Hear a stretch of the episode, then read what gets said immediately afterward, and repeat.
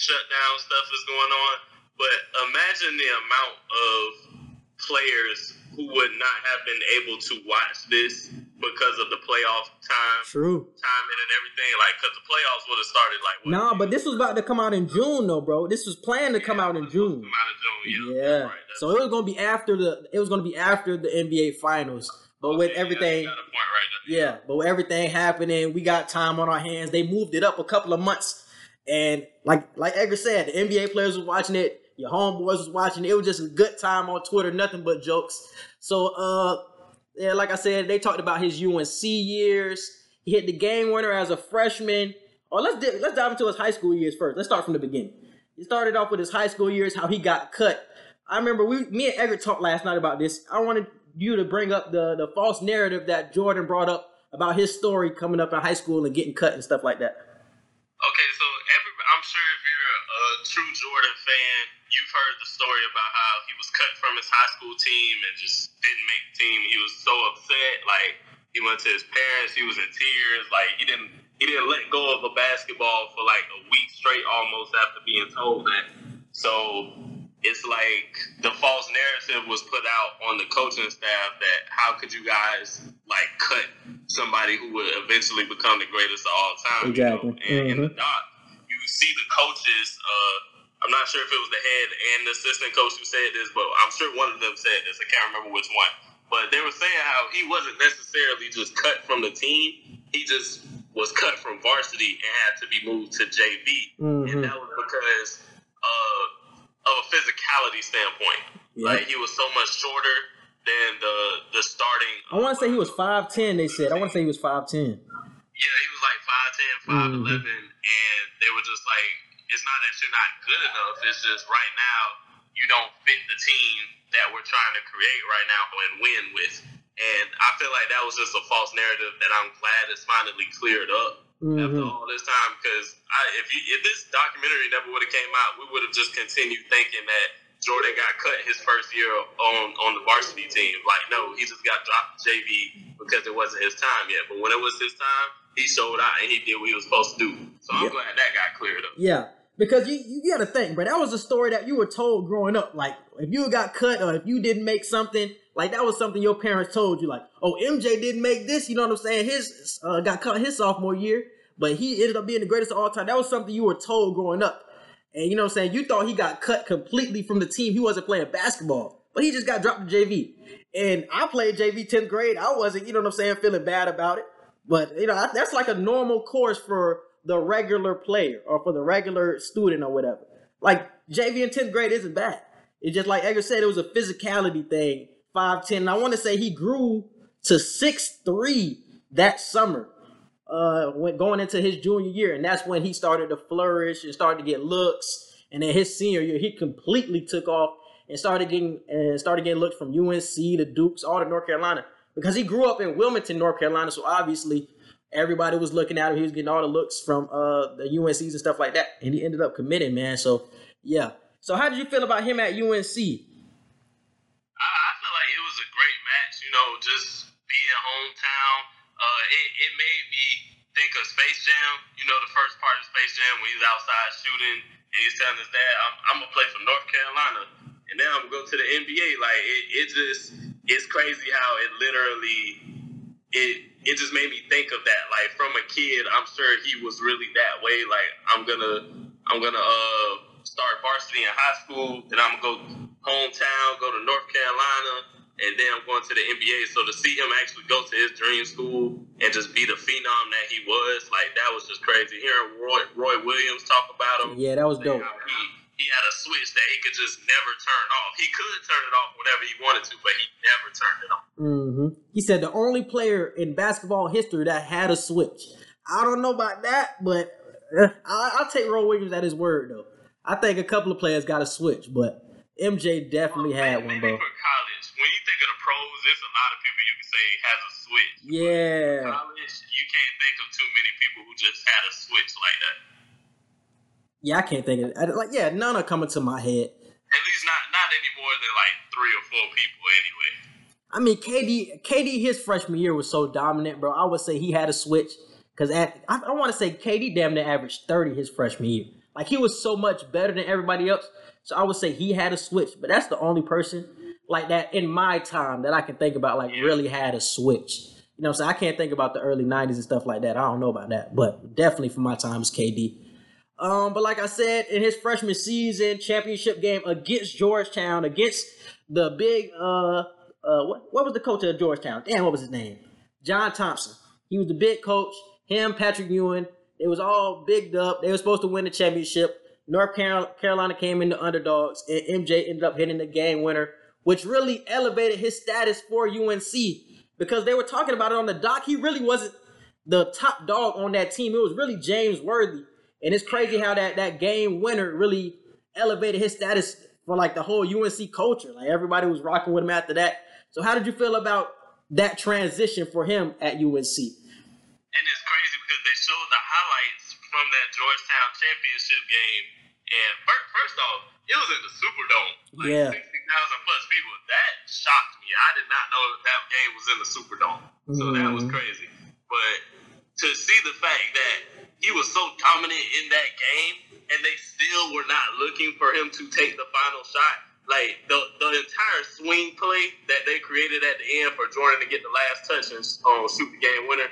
The fact that he was not worried about at all by Georgetown, yeah, that shocked me. I'm like, damn, like this man is literally like he he probably wasn't the highest scorer that night, but he was one of the highest scorers, and he had the most efficient play that night and mm-hmm. y'all weren't even looking for him to touch the ball last. Like that killed me. I was like, wow. That just goes to show you how deep that team was offensively. Yeah, because I remember they had Sam Perkins, uh, James Worthy, and there was a couple other players that they mentioned that they had. So they were definitely loaded, man. So yeah, and like I said, that elevated his status.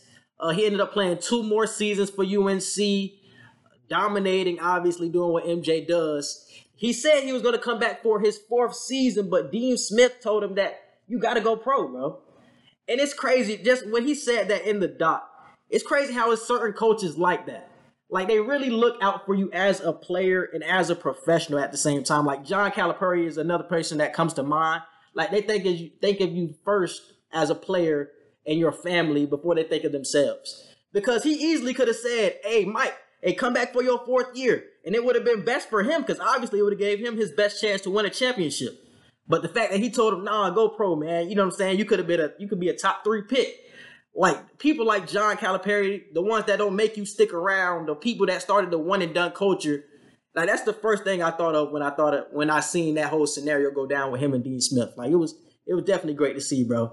So I seen uh to just to build off of that, I seen JJ Watt tweet that today. He, he literally tweeted what's exactly how you feel and what you just said. Uh, mm-hmm. Uh, JJ Watt tweeted, um, I think it was last night or today. He said Dean Smith telling Michael Jordan to go pro because that's what's best for him instead of telling him to stay, which would have been best for Dean Smith. That's a coach you want to play for. Exactly, bro. So I can see why. And I'm not somebody who knows a lot about Dean Smith. Like I said, I wasn't growing up in that era, but that just told me a lot about his whole personality and how he felt how he was as a coach. So I gained a lot of respect for Dean Smith. Even with the championship, I gained even more respect for Dean Smith just hearing that story as well. So obviously he leaves to go to the NBA. He gets picked by Chicago at the number three pick in 85. It was a lot of Blazers fans on the TL sitting, my boy. Still getting over how they didn't pick him at number two. If you don't know the draft order, I want to say Houston had the number one pick. Uh, the Blazers had number two, and the Bulls had number three. Everybody knew Akeem was going to be number one out of Houston. And number two was really a toss up, but the Blazers had Clyde Drexler, so they thought it would have been real redundant if they brought back MJ and Clyde Drexler. So they ended up drafting Sam Bowie. Uh, I think he was out of Kentucky, the center out of Kentucky. He was solid, but obviously he doesn't compare to MJ. And then MJ went third to the Bulls. So did you feel the Blazers' pain once again last night with that story being told? I mean, yeah, a little bit, but I mean, uh, I feel the pain, but I understand their pick at the same time. Exactly, exactly. Yeah, like it's like it's not like oh my gosh, you just completely picked the wrong person. It wasn't that at all. I really don't feel like it. Mm-hmm. Yeah.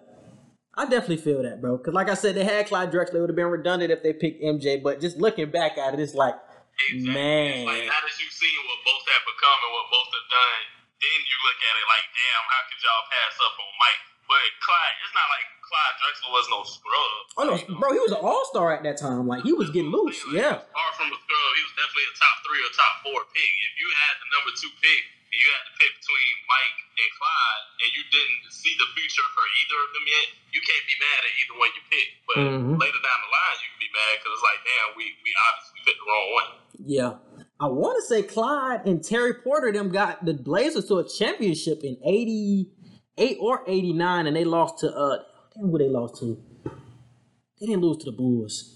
They might have lost to the uh, the Pistons. But Clyde Drexler definitely got them to a uh uh, the finals appearance. So shout out to Clyde Drexler. Uh, but it, it was just brought back memories of Greg Oden when I thought about the Blazers. And obviously, we know in that pick, I want to say that was 2007. KD got picked. Oden was the consensus number one pick, and Durant was number two going to the Supersonics at the time. And you just look back at that and you see how awful that went for the Blazers. So it's like, damn, that's like a double whammy. And these these picks set set your franchise back like years. So it's just for this to happen to the Blazers twice in like a what is it, like a 20 year period is crazy, bro. Crazy, crazy, crazy. But uh, like I said, and the rumor was this is a big rumor. I want to dive into this real quick. I kept seeing it on the TL. They said the rumor was in '85 during the draft that the Houston Rockets was gonna was gonna trade Ralph Sampson for Clyde Drexler and the number two pick, and they could have picked MJ, and they would have had the number one pick in Hakeem Olajuwon. So Houston could have had MJ, Clyde Drexler, and Hakeem Olajuwon if they wanted it. But they, I, I don't forget what they said happened uh, for it not to go down, but they said that could have possibly been a trade. And you got to think at that time, Ralph Sampson was that dude. He was like a top player in the NBA before all his injuries. If you don't know who Ralph Sampson is, definitely look him up. Out of Virginia, uh, but he was a definitely uh, uh, the Twin Towers in Houston at the time. But he was definitely an all star type of talent, and to get that haul for him would have been crazy. MJ, Hakeem, and Drexler. And I, want to dive into the conversation we were just having, Edgar, about how that would have changed MJ as a player. I want you to dive into that real quick. I feel like although it would have been so amazing to watch, it would have turned into everybody knows like the the whole debate on Kobe and Shaq, like who got who the rings and everything like that. And I know with Kobe passing, and even right before Kobe passed, I say around the time when Kobe retired, and you started seeing the videos of him and Shaq like sitting down talking, and they complimented how they both needed each other to win. Mm-hmm. All the years prior to that, it was always who got who the rings. I feel like that's what it would have turned into. I feel like Clyde Drexler probably wouldn't even have been in the discussion. It probably would have been who got the rings, Hakeem or Jordan. Yeah. You you would have had some people that would have been like, well, Jordan would have did this without Hakeem, and then people would have been like, well, Hakeem was gonna be Hakeem needed to be fed by Jordan, so he couldn't eat without Jordan. It would have turned into that. And then I feel like with the salary cap that the NBA has, like the the ratings that the NBA would have gotten from that team, I don't feel like the revenue that the Rockets would have got would have helped their salary cap at all keep all three of those players. So I feel like it would have been short term. Yeah. It wouldn't have really been anything long like that unless they just really didn't care about money.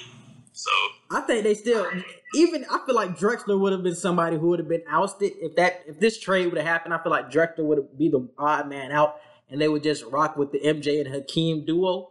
But still, I think that that duo alone, because even with Kobe and Shaq going through their whole thing, they still got championships in the meantime. So we as the media can argue who got the rings, who was the best player on the team, but it's like you're still winning.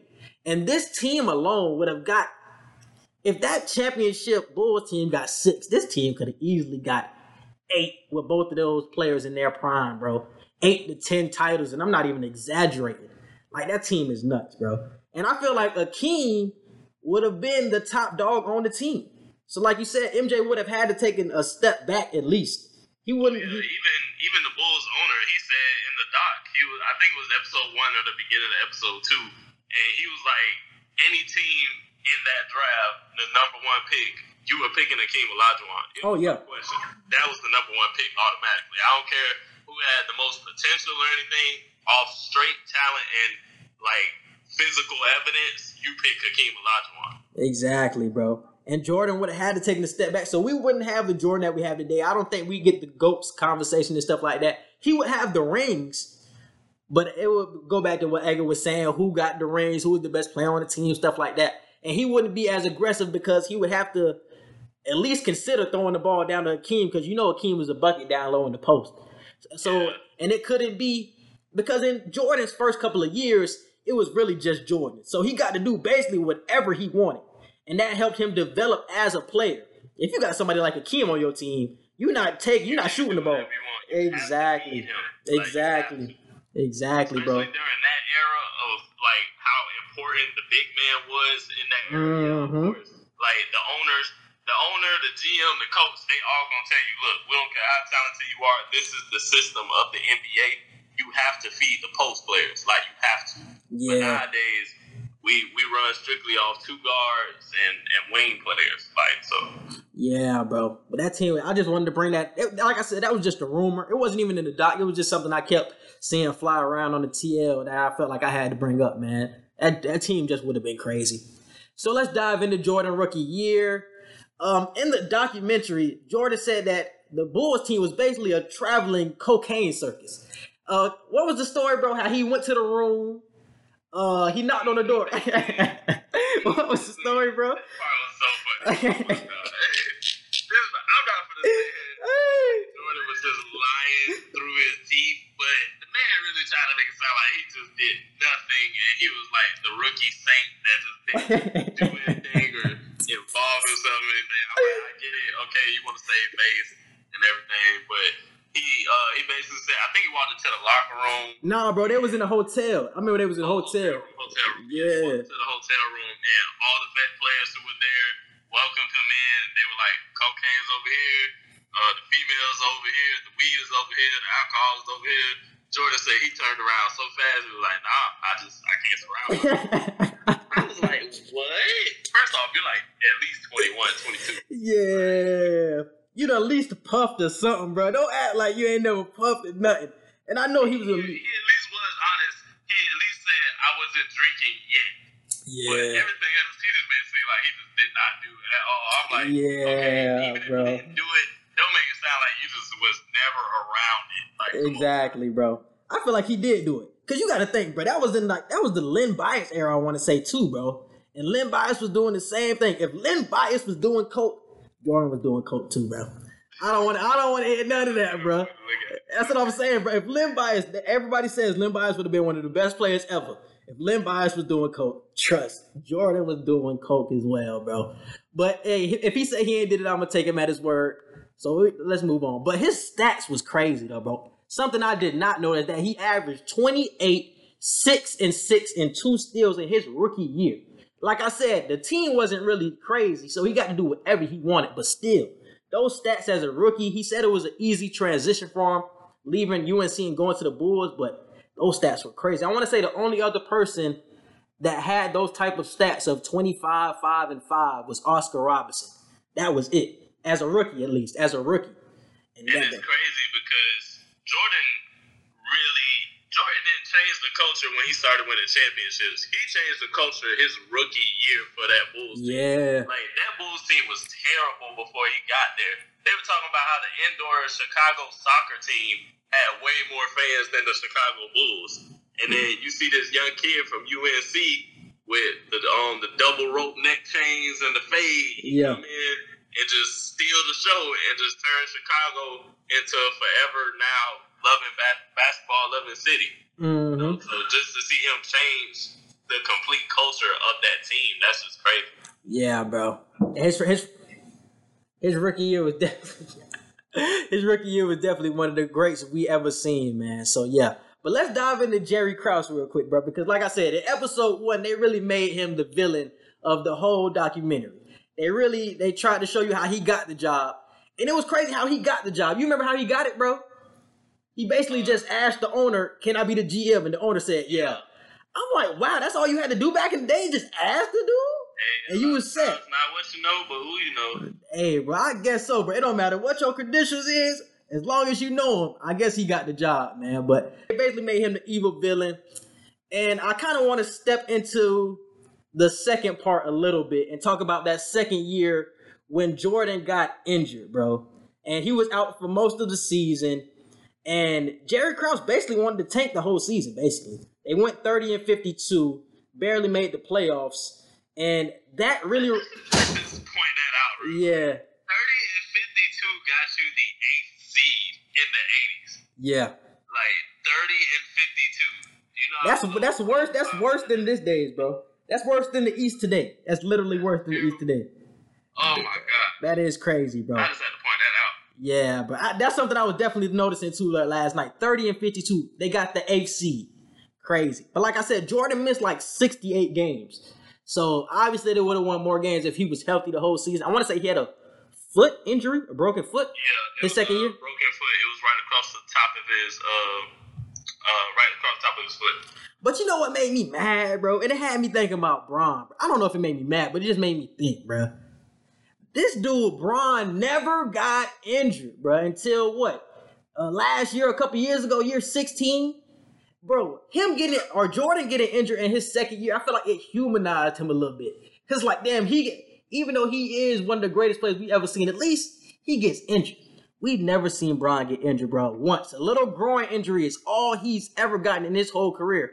That's obviously a testament to Bron nose once and then he fractured it again another time, but he hasn't had any injury that just completely stopped. That's him. and that's what I'm saying, bro. That's a that's obviously a testament to Bron, but it's like, man, it felt like every other player has had some sort of at least real injury. I don't want to say the groin injury wasn't real, but like some prolonging injury, and it felt like LeBron just been healthy his whole career, man. Like I said, it's a testament to him. But that's the first thing I thought of, man. Like, damn, at least MJ got hurt. I'm like, man, LeBron is a crack baby. I don't care what nobody say. I swear, bro. That's the that's the only reason I can think of, bro, that he never gets hurt. That's the only reason, man. So it's not the fact that he just makes sure he's in the best Nope. physical condition Nope. possible. Nope. It's just a crack. Cause even bro, cause you gotta think other people in the league also do the same things. They probably don't do it to the extent, but they probably, bro, That's what the it is, fittest. bro. They don't do it to the extent. LeBron Man. James is the most physically endurable athlete the NBA has ever seen. Yeah, This man can endure any season, any any type of obstacle when it comes to physicality. Like he just he knows how to keep his body healthy. He knows how to keep himself in shape to the finest degree possible. Like you, you said it right there. It's just other people just don't do it to the extent that he does. That's why it never happens to him until recently. yeah, the that, only reason it really happened is because he he getting old now. As far as NBA games Mhm. is concerned, he Yeah. getting old now. So Yeah. it's it's easier for him to get injured now. So, yeah. Like I said, bro, all that with a dash of crack, no injuries. That's all. That's a, that's all I'm saying, bro. That's all I'm saying, bro. That's all I'm saying. But let's dive back into it with the MJ and Krause. I want to just dive into their relationship real quick because throughout that season, their relationship really became or began to get strained because obviously MJ wanted to come back, and when he came back to the lineup, it was like the end of the season, and he was like on a 14 minute restriction, and they really didn't want him to go over at all. Like not even a second over that 14 minute restriction. And uh, you want to recall that one game, bro? And they uh, it was like a tie game at the end, and his 14 minute came up. You remember that? I forgot who they were playing. I don't know if it was. Was it the Pacers? Or I thought it was Cleveland. It might have Cle- been Cleveland or Indiana. I Yeah. know it was an Eastern Conference team, so it was, it was a conference um, game. But it was about 30 seconds left. Mm-hmm. They were down by two, and they had to take Jordan out of the game. And Phil Phil Jackson had to tell Jordan, "Look, I no, it wasn't. It wasn't Phil. It was another coach. I forgot what his name, but it wasn't Phil. Uh, yeah, yeah. Ah, who was there before Phil? They said I think his name was Paul. Right before Phil. Was his name was Paul? Um, Damn, let me look it up. he was telling Jordan, he was like, I, I got to take you out of the game. If I put you in for one more second, I will get fired. I will lose my job. And Facts. Jordan, like, come on, man. It's 30 seconds left in the game. I brought us all the way back, and we're only down by two, and I'm literally on the hot streak. Like, how are you going to take me out? And, um, what's his name? Uh, Krause. Krause was literally sitting watching the game with a stopwatch. Exactly. Like, I've never seen anybody on minute restriction to where people are sitting there with stopwatch making sure you don't go over your time. Yeah, bro, that jump was definitely nuts. And they said that really uh, hurt their relationship. And the, the the, the head coach of the team at the time was Stan Albeck. That was the name of the uh, the head coach of the team at that time, Stan Albeck. And yeah, he wanted to play Jordan. It was like Edgar said, it was 30 seconds left. And but they ended up winning the game. I want to say Paxson hit a game winner or something yeah, like that. Ended up winning the game. But that but that game really soured their relationship, and that's something that it looks like they're going to build on throughout this whole documentary. So I definitely wanted to talk about that. Uh, I, I think Krause wanted to get a lottery pick because I want to say it was only twenty something teams at the time. So if they did not make the playoffs, they would have had like a top seven pick. So that's what Krause wanted. Krause wanted a top seven pick. But with them making the playoffs, they would have probably got a still a top ten pick, but still not top seven like Krause would have wanted. And that really just strained his relationship. I love seeing the winning mentality from Jordan at such a young age because the way he thought, I we we're winning at any cost. There's no tanking. Yeah. There is no tanking for next season to get a top pick. Like like Quincy said, it was like if y'all make the playoffs, y'all lose y'all opportunity to get on one of the top picks in the NBA draft for next season. Jordan said, I don't care about that. If these four, y'all giving me 14 minutes, I'm gonna be a straight wild dog in these 14 minutes. You yeah. don't think I'm going crazy the way I don't pass this ball. Mm-hmm. Yeah, bro. So that really soured their relationship. Um, but let's dive into that Celtic series because that was something else they played on in part two. Uh, Jordan had 49 and 63 points in his first two playoff games against the loaded Boston Celtics. Boston Celtics had Larry Bird. This is when the Celtics were winning championships against Magic and them. They had Larry Bird, Kevin McHale, Bill Walton. They had Dennis Johnson. They had uh Danny Ainge. Four, four or all five. Four Hall of Famers. Yeah, bro. they they were loaded. The loaded Celtics at the time. This was like their best team. I want to say they won the championship this year too.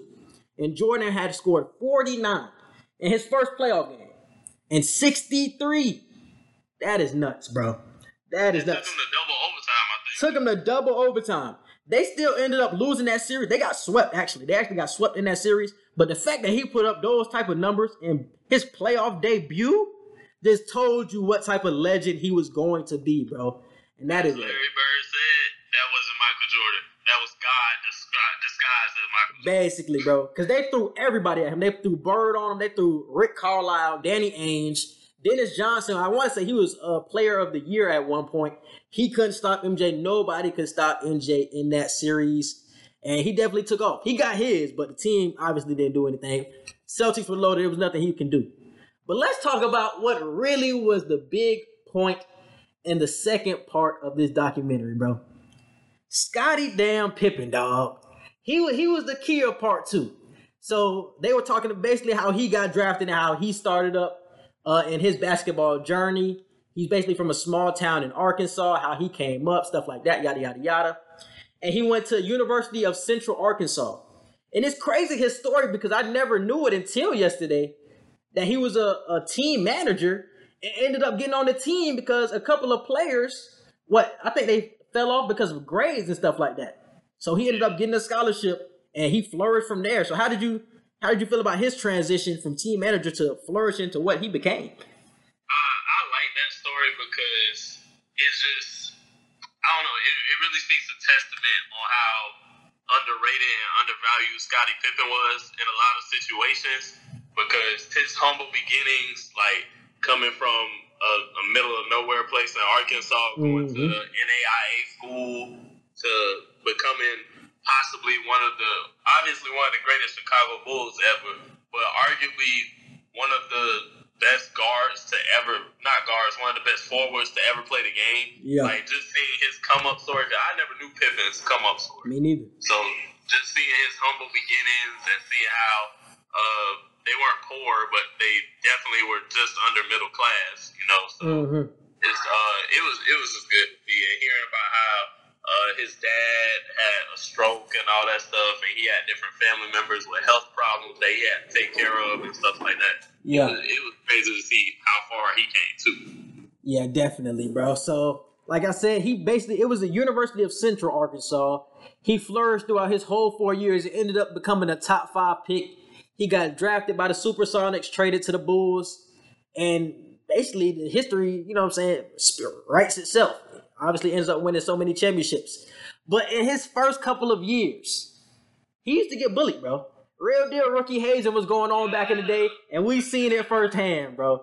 I like I feel like we all knew rookie hazing was a thing, bro. But seeing it firsthand, getting Scottie getting just slapped like a little hole, it just it was crazy to see. They, they literally They they did it. That's the funniest part.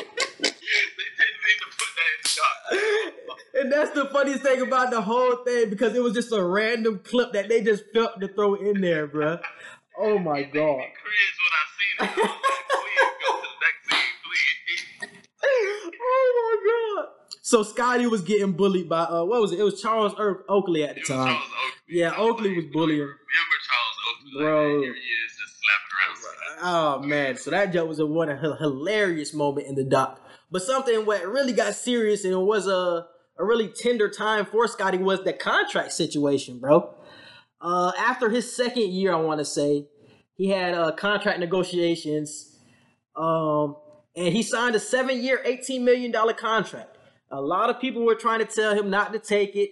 They seen the potential he had, but he felt like he had to take it because of all the people depending on him.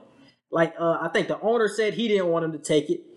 Uh, MJ said he didn't want him to take the contract, but he still accepted the deal because everybody who was dependent on him. So, Edgar, how did you feel about that whole contract situation and what it ended up becoming, especially toward the end in '97? Well, first off, I feel like it was disrespectful that they even offered that contract to him, and I feel like they really just they were just so focused on MJ that they truly undervalued Scottie Pippen. Like, uh, if you look at his stat lines leading up to that contract year, second in points, second in rebounds, second in scoring, first in steals, first in assists, second in minutes played. Like the man led, almost led the category of every possible category for the Bulls team leading up to that contract. So it's like, how do you how do you offer somebody such a terrible deal? So I was I feel like he was disrespectful. But you, but you can't say that though, bro. You can't say that because as the as the general manager, you're supposed to lowball them. You're not supposed to accept the first offer. We all know that. That wasn't a lowball, bro. That was a lowball. Like you tried. Like That's what I'm that was. Granted, it's still it's still Scottie fault for still signing it. Exactly. Told by the owner and Jordan not to sign it. He Mm. signed it anyway. Yeah. Still, just being offered that, I would feel so disrespected. So a lot of people were clowning Scottie for this contract, and I was too. I'm not gonna lie. Uh, was clowning him for this contract because it obviously he was underpaid for what he was doing and all the championships he was bringing to the table. But when you compare his contract situation to what MJ signed in his first couple of years, the contracts look mighty similar, bro. Because MJ was only making a mil more than Scottie during those championship seasons. MJ didn't get paid until last two years. the last two years with the Bulls, he got 30 million and 33 million. Before then, he was making four around four million dollars and less than that. You know what I'm saying? So it's like a lot of people was clowning him, but we didn't have the perspective of what was MJ making uh, at that same time as well, because MJ basically signed the same type of deal, and we don't think about. Oh, go I ahead. feel like the hype. I feel like the hype of Scottie's was just way more because when Jordan signed his deal, he was I think he was only like three years in, maybe four years in. Four years in, So yeah. he was still fairly young, and he was still there early into the career. It was like right. I think it was right before their champ, their first championship year that he did that contract. Mm-hmm.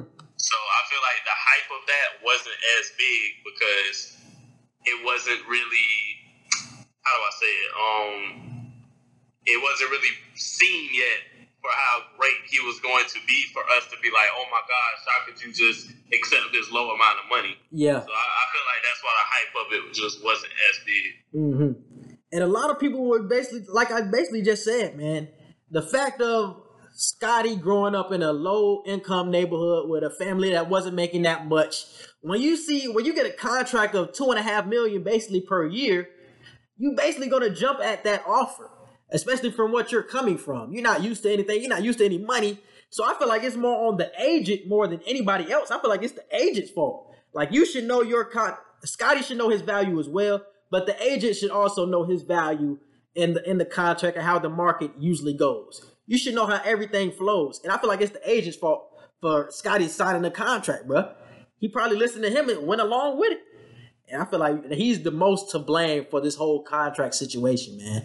Seven year, 18 million for all them championships. Man, you crazy, man. It is a difference between lowballing and just trying feel like that's. A, I understand. Like like you said, like when you're a GM and an owner, you got to lowball first to see where their head is and mm-hmm. what they feel they should get. But it's a difference, bro, between lowballing and just completely trying somebody. Yeah, bro. So like Edgar said, uh, Scottie Pippen was second in points, second in rebounds on the team. This is during the championship years.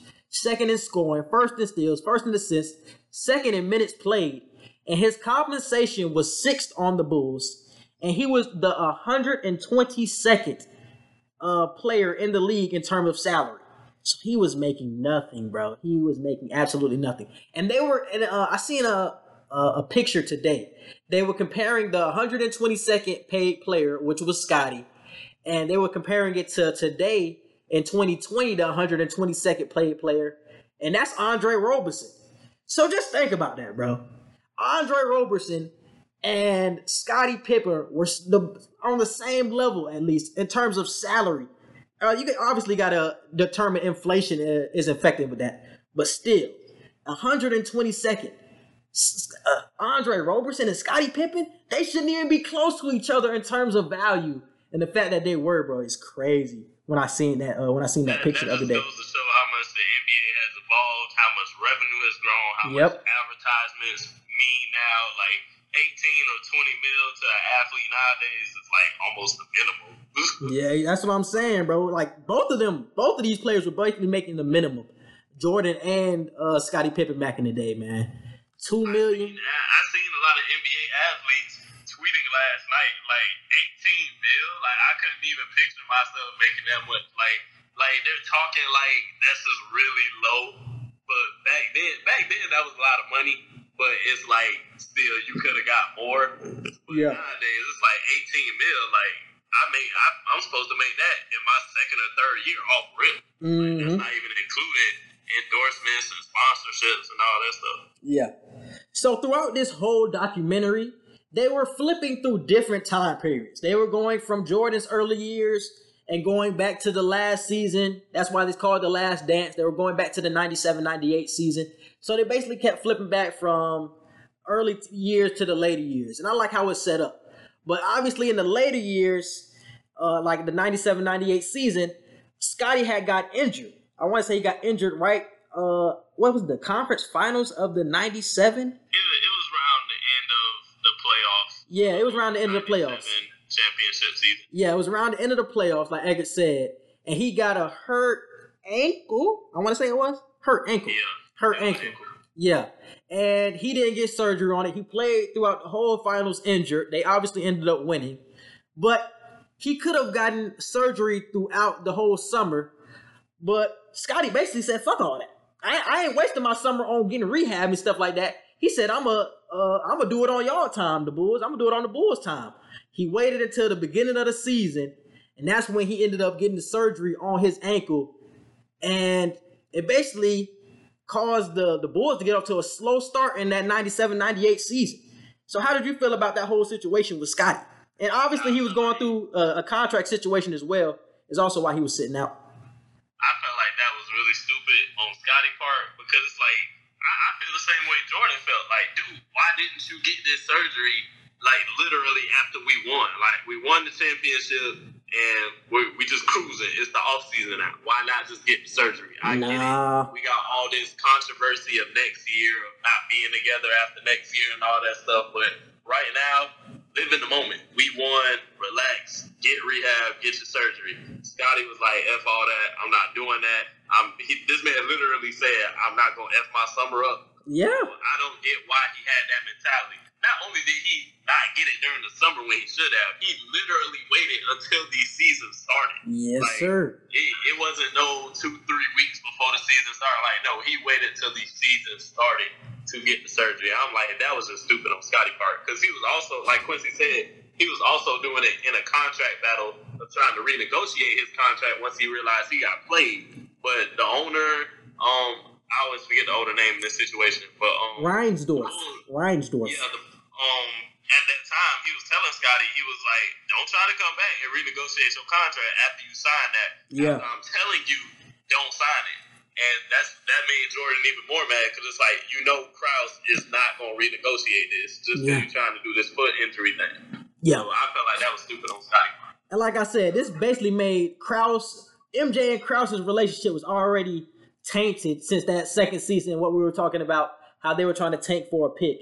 And then throughout this whole contract situation with Scottie and Krause, they were going at it. They said they were fighting on the bus. He was cussing out Krause on the bus, stuff like that. It was a real toxic environment in the Bulls in that last season when it came to Krause. Like nobody rocked with Krause really at all. That's what they they painted a picture as, and it was definitely crazy when it came to Krause. I would I would have liked to hear his side of the story. R.I.P. Jerry Krause because he's not alive today. But I would like to hear his perspective on how he felt about uh, this whole situation that was going on at the time in '97 and '98. But um, like I said, he got injured. He missed the the first part of the season. He didn't come back until January. I want to say he didn't come back till January, and then that's when they ended up going on to deal what they did, get that sixth title and whatnot. But still, man, I, I don't feel I don't feel the same way like you do about uh, Scottie sitting out. I felt like it was the best thing because I'm I'm on the team. I'm on the bandwagon of. I like when players hold out. I would say that. So when I see the Le'Veon Bells, I'm talking about football now. When I see the Le'Veon Bells, when I see uh, Melvin Gordon holding out, I was like, okay, bro, go get your money because you're basically determining your worth by by letting the team do what they do. And we obviously seen Scottie's worth by the team losing all those games without him. They losing the trash teams without Scottie. And it's like, okay, y'all see how much I'm worth. So just by seeing that, you can see how much you you need to pay me on the next time or next season or whatever uh, when it came to the contract and stuff like that. that because it's not like he didn't sign the contract yet. He already signed the contract. That's why I can't respect it. If you held out without signing anything, then oh yeah, like you're showing your worth to the team before you sign anything. But don't sign something and then realize you messed up and then try to hold out to renegotiate it. Like, no, you made a mistake. Just go ahead and play. Like, no, if you're gonna hold out, don't sign anything and show your worth. Don't show your worth after you already signed something and committed yourself to the team. Nah, because he was trying to show his worth for the contract. So he was just making sure, all right, I'm gonna let y'all know how much I'm worth going into this next contract. Even though they were basically saying it was his last uh, last dance or whatever, they were basically saying he was gone after the season anyway. But still, even to other teams, you're showing how much you're worth by the team with Michael Jordan. They're losing to terrible teams. You're showing your worth just off that. So that holdout didn't just affect his contract with the Bulls, but it also impacted his future contracts. Because that contract or that situation where he sat out probably impacted and got him more money when he went to his future teams, which were the Rockets and the Blazers. They probably got him more money because they see his value and what he can do for a team. So that's what I'm saying. I don't, I don't uh, agree, and I agree with Phil Jackson. Phil Jackson didn't have a problem with it because he's seen it the same way I seen it. He basically holding out.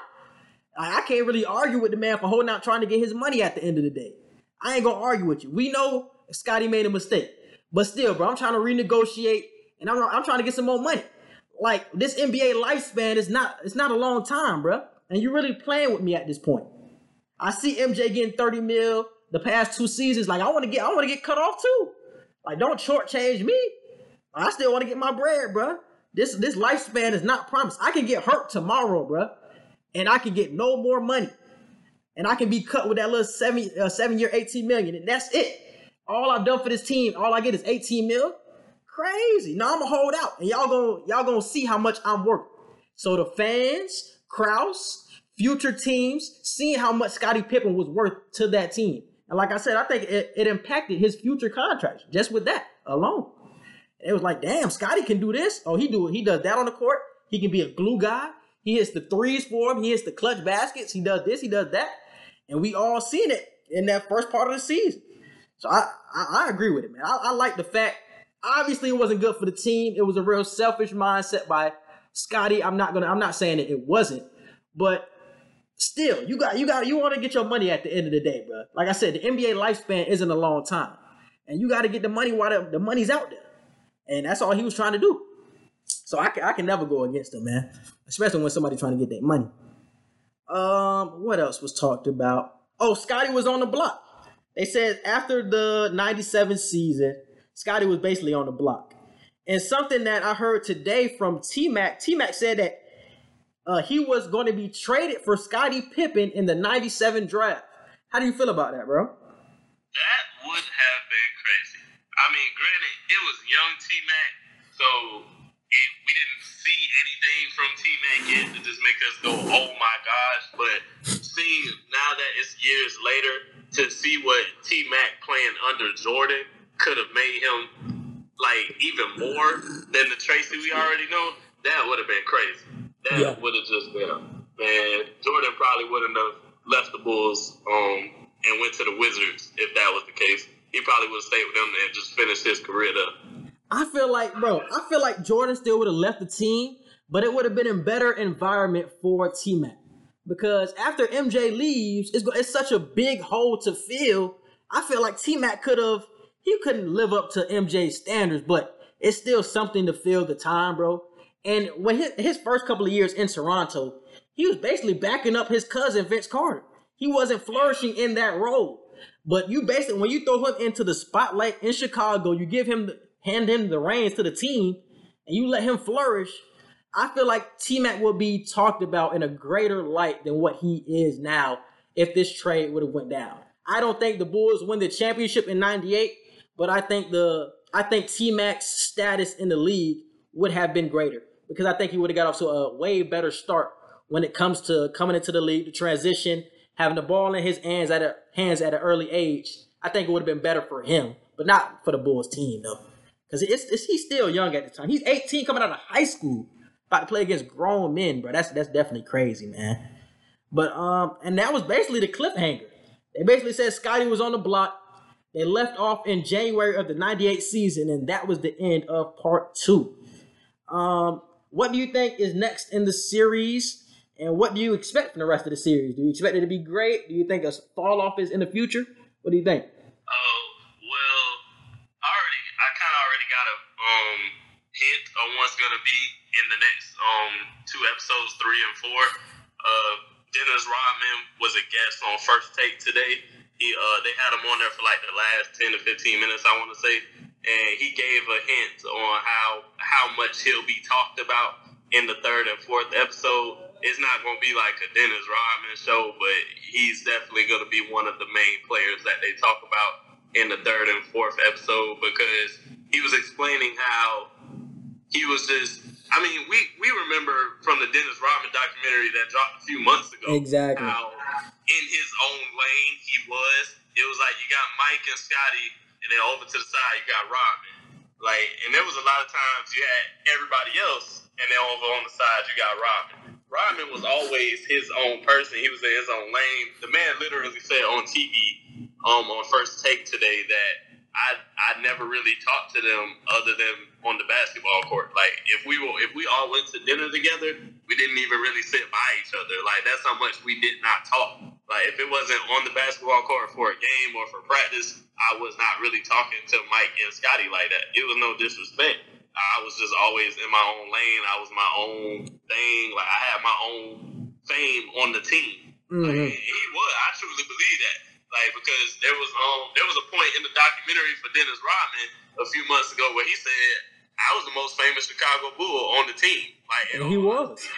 Yeah, I, I can't even lie. I mean, you got Jordan being Jordan, but Rodman with all his off the court stuff, like Rodman was just as famous, if not more famous than Jordan. Mm-hmm.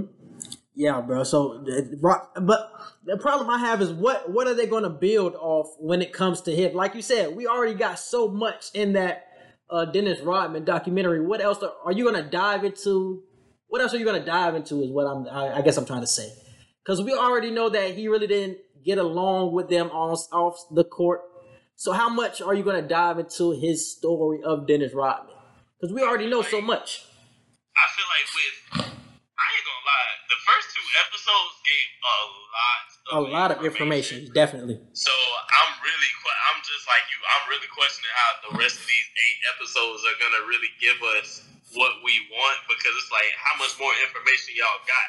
But I feel like where that comes to play is the fact that they're gonna probably show us a lot of dirt that we did not know about, and like it might be a lot of inside beef we might not have known about it might be certain secrets that they're just now going to publish. Like I feel like it's a lot of stuff that we just it's a lot of mind blowing stuff that we not ready for that they're gonna show that they're finally gonna talk about. Yeah.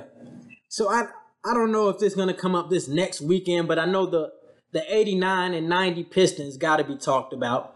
And that's another reason why I think Dennis Rodman could also be brought up because he was on those Piston teams as well. Yeah. He was on those Pistons team. Yep. So they can bring him up uh, from that perspective and from the Bulls' perspective. I think that's. I don't know if it's going to come up in these weekends uh, episodes, but that, I know that's definitely something that's going to be big because that was big for Jordan's career. Like he had to get over that Pistons hump before he actually started to win championships. Like he, you know, that team was stacked with Isiah Thomas, Rodman, Laimbeer, Joe Dumars, uh, Mahorn. Like they had some studs over there with the Pistons. They won back to back ships. They still, I know. One thing, one thing I want to point out right now, Krause looks like the main bad guy for this team, but we have to remember Jordan said like a week before this came out, y'all are gonna look at me like I was really the bad guy of the team. I remember he said it. Oh yeah. Waiting for the moment of that to come. I feel like that moment probably not gonna come until like maybe episode six or seven or something like that, where we see what Jordan is damn near the asshole that we've always heard him to be. Because right now, Jordan looks like the sympathetic, caring, stand up for everybody, number one player in the world. When in reality, I've heard a lot of stories where Jordan was like really an asshole and a jerk a lot of times yeah. outside of basketball. So I'm waiting for those moments to come because he even said y'all going y'all probably not gonna like me after watching this documentary. Bro, you remember that video? Because I feel like it's gonna be like this. You remember that video? It was a Kobe video and Kobe was basically telling everybody on the Lakers team, y'all soft, y'all soft. And he was walking out of the practice gym. You remember this video? I feel like it's gonna be something similar to that, bro, where he cussing out all his teammates. And you remember it was they did already show that, didn't they? They did already show that. He was cussing out Ron Harper. Okay. Oh, yeah. I don't care about that. That ain't nothing to me. But I feel like that's what that's the stuff he was talking about. I feel like just digging into his teammates' asses is what he was talking about. That's why y'all not gonna like me because I really dig in niggas' asses. Like I don't play by this. Like I want to win at all costs. Like I'm a dig in somebody's ass. I feel like he's talking about something even more because we all know Jordan was like that. I don't feel like he would have said that just because of that. We all know how much he was on his teammates and how much he wanted to win. I feel like it's gonna be something much more on a personal level that he's talking about that we just don't know about yet. Uh, it could be that he was on his. I don't know what else he can. Uh, I guess it's something secret that we just gonna have to wait and see. Because he already said in episode one that he really didn't rock with his teammates like that. He was really like standoffish and he really stayed to himself. So that I don't think that's it. So it's like something I just have to watch and see.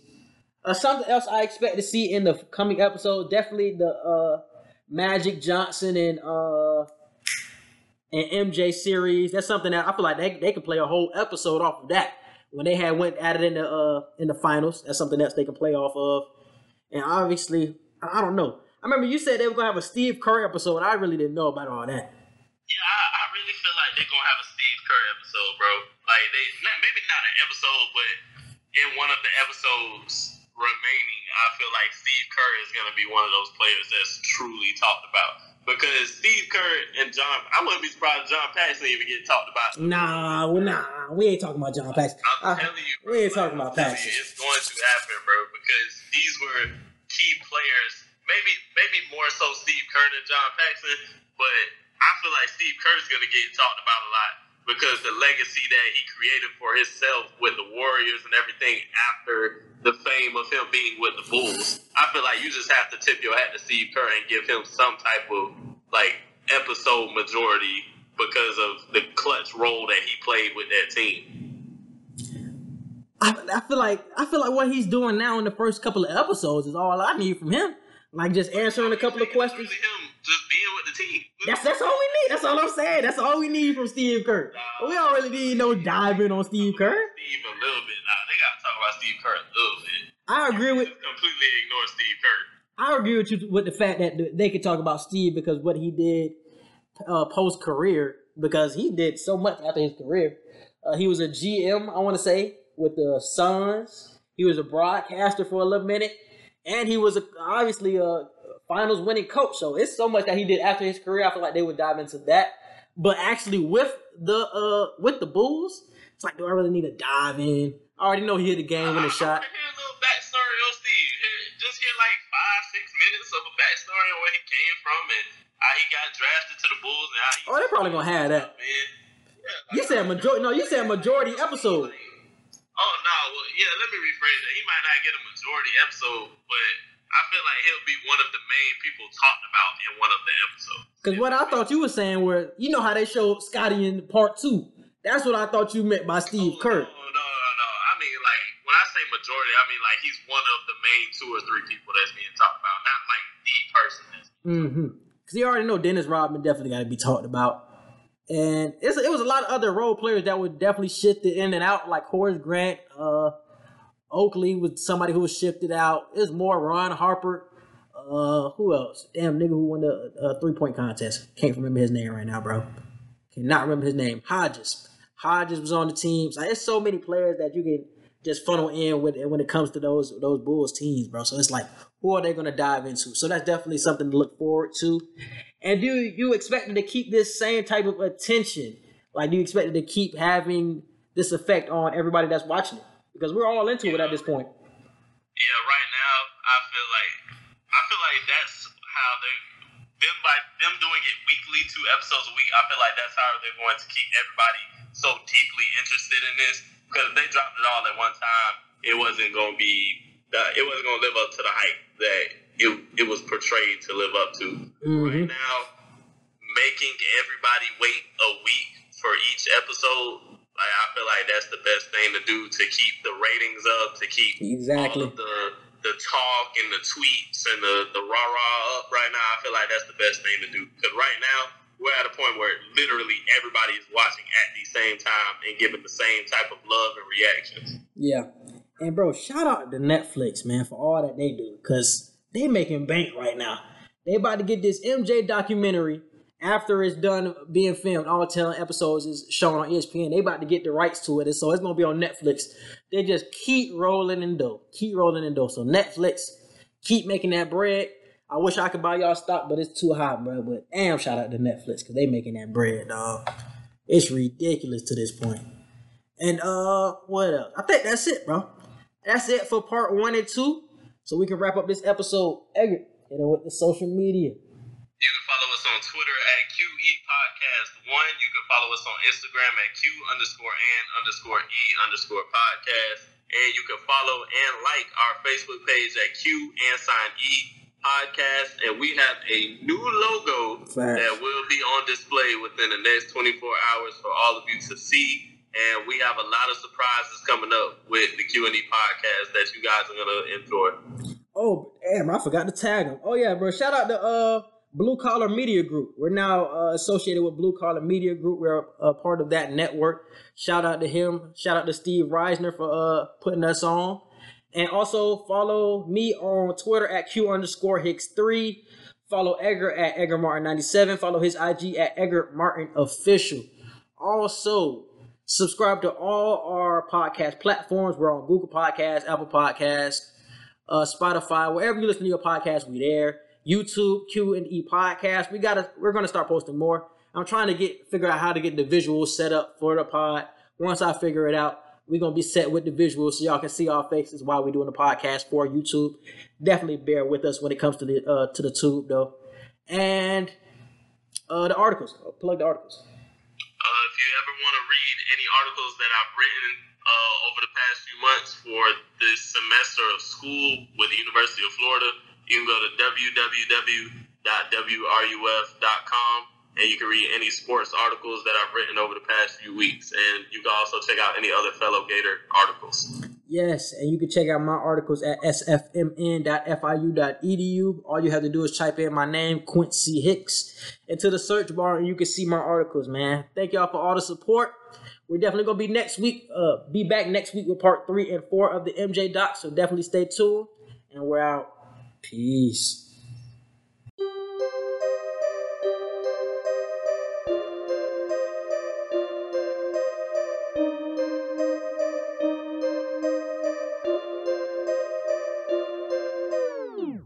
First I got married to money, then I fell in love with that dirty.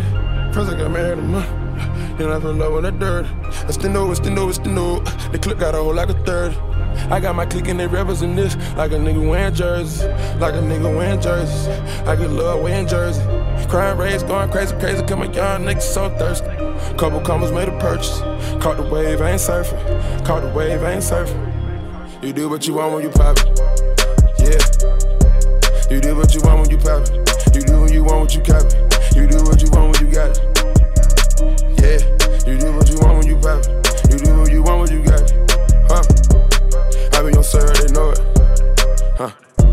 Stack up some money, then blow it. Huh? I do what I want. Take the styrofoam, put the syrup up. It's a dress code, but ain't for us. Do what you want when you it, don't fold up. When I'm feeling the stress and I pull up. Ripping the set like a soldier. How about a Benz when I roll up? I'm in the splurging on purpose. You lame niggas making me nervous. I keep me a banger like bird. Sip out my cup and it's dirty. First I got married to money, then I fell in love with that dirty. First I got married. Then I fell in love with that dirt. It's the new, it's the new, it's the new. The clip got a hole like a third. I got my clique and they in this like a nigga wearing jerseys, like a nigga wearing jerseys. I get love wearing jersey. Crime rates going crazy, crazy. Come a young nigga so thirsty. Couple commas made a purchase. Caught the wave, I ain't surfing. Caught the wave, I ain't surfing. You do what you want when you pop it. Yeah. You do what you want when you pop it. You do what you want when you cop it. You do what you want when you got it. Yeah, you do what you want when you pop it. You do what you want when you got it. Huh? I like the smell of that money when it burn. Bitch, you know a nigga poppin', wait your turn. I make some more money, it's got me delirious. When you gang gang and the chain gang, shit serious. I gotta maintain, I'm superior, nigga. I rep the same gang on the count of my niggas. We fill up two planes on the count of these riches. I fuck up some loose change on the count of these bitches. I be on sir, they know it. Huh? Stack up some money, then blow it. Huh? I do what I want and I spaz. Take the styrofoam, put the syrup up. It's a dress code, but ain't for us. First I got married to money, then I fell in love with that dirty. First I got married to money. Then I in love with that dirt. It's the new, it's the new, it's the new. The clip got a hole like a third. I got my clique and they in this like a nigga wearing jerseys. Like a nigga wearing jerseys. I get love wearing jerseys. Crime rates going crazy, crazy. Come a young nigga so thirsty. Couple commas made a purchase. Caught the wave, I ain't surfing. Caught the wave, I ain't surfing. You do what you want when you pop it.